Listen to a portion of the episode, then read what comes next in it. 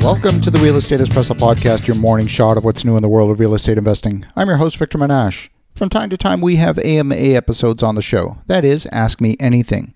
I love to answer your questions. And if you think you've got a question that would be of broad interest, send it in. I'll answer it live on the air.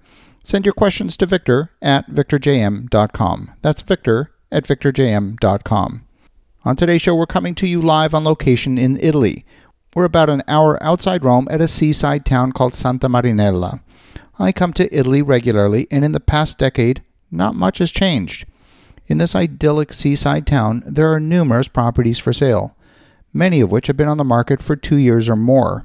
In fact, they're still talking about the financial crisis as the reason why things are so bad economically. When I was here in two thousand nine and two thousand ten, I totally get why they were talking about the global impact of the financial crisis. But a decade later, I don't think you get to use that excuse anymore.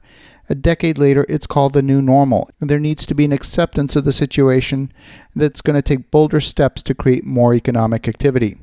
Many of the properties we looked at were either waterfront properties or across the street from the sea. These are either single-family homes or multifamily buildings facing the water, and many of them are distressed properties with visible signs of deferred maintenance. Sellers seem to be reluctant to reduce prices, and the emphasis seems to be on the asset price, not the cash flow generated by the asset. This stands in stark contrast to the fluid notion of valuation we have in North America that values an asset as a business and that that valuation is based on multiples of net income, or what we call the cap rate. This week, the local news in Italy is talking about the widely anticipated interest rate cut in Europe. This would be the first interest rate cut since twenty sixteen and outgoing European Central Bank Chairman Mario Draghi's final move before he steps down in October. Mario Draghi's likely successor is the managing director of the International Monetary Fund, Christine Lagarde. She's a former lawyer and French finance minister. Miz Lagarde has really no experience in central banking, although many people consider her to be a great choice for European Central Bank, pointing to her work at the I M F. I've seen her speak, and I also think she's a pretty capable individual.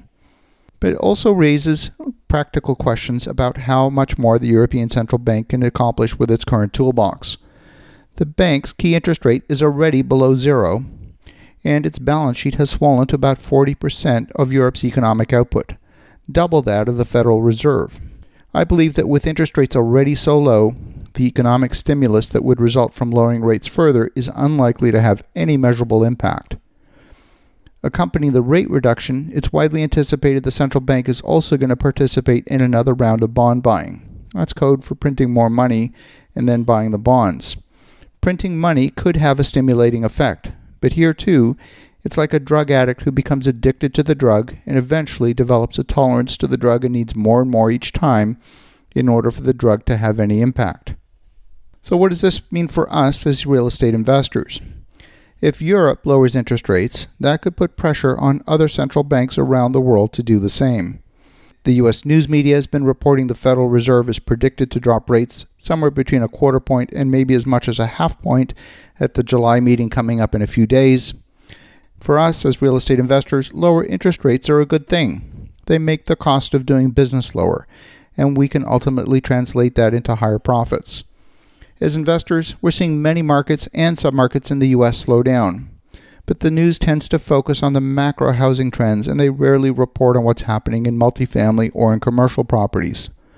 We're seeing the lowering of interest rates as offering conditions for new development projects that might take a year or more to complete, and at the end of that year, we would be rate locking into permanent financing with more favorable rates than today. This reduces the risk of new development considerably, because we can proceed with more confidence that the numbers will work not only today, but in a year from now when the project's completed. As always, the risk is not dependent on the interest rate alone. The risk is relative to what was budgeted in the project at the outset. While here in Italy, if we don't buy that waterfront property, we may just go swimming instead. As you think about that, pay close attention to what's happening in interest rates, not just in the U S, but around the world. Have an awesome rest of your day. Go make some great things happen, and we'll talk to you again tomorrow.